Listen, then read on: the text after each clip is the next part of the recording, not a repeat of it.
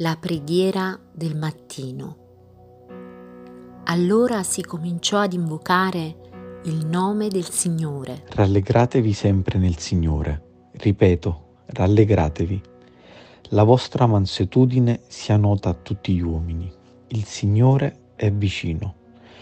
Non angustiatevi di nulla, ma in ogni cosa fate conoscere le vostre richieste a Dio in preghiere e suppliche, accompagnate da ringraziamenti, e la pace di Dio che supera ogni intelligenza custodirà i vostri cuori e i vostri pensieri in Cristo Gesù.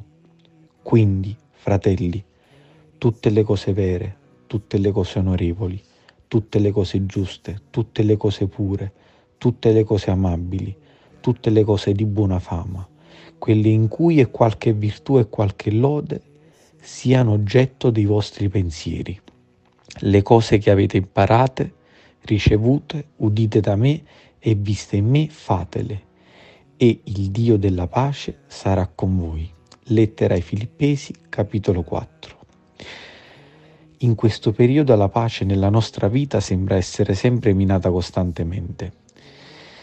Viviamo ormai di telegiornali e brutte notizie che si alternano tra Covid e guerra. L'Apostolo Paolo però attraverso questi versi ci dà un prezioso insegnamento. Sembra darci la ricetta per avere la pace, una pace che non dura un momento ed una pace che non finisce con una brutta notizia. La semplice preghiera talvolta non basta. Paolo parla di suppliche, che non è altro che una preghiera fatta con fervore ed umiltà. E questa, accompagnata da ringraziamenti, ci mettono al sicuro i nostri cuori e i nostri pensieri, nelle mani perfette del nostro Padre Celeste. E se i nostri pensieri sono nelle mani di Cristo Gesù, essi saranno sicuramente veri, onorevoli, giusti, puri, amabili, di buona fama, ed in essi ci saranno sicuramente virtù e lodi.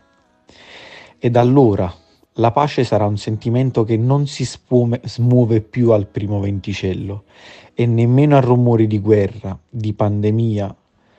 La nostra pace è fondata su Cristo Gesù ed essa non ci verrà tolta. Buona giornata, Dio vi benedica.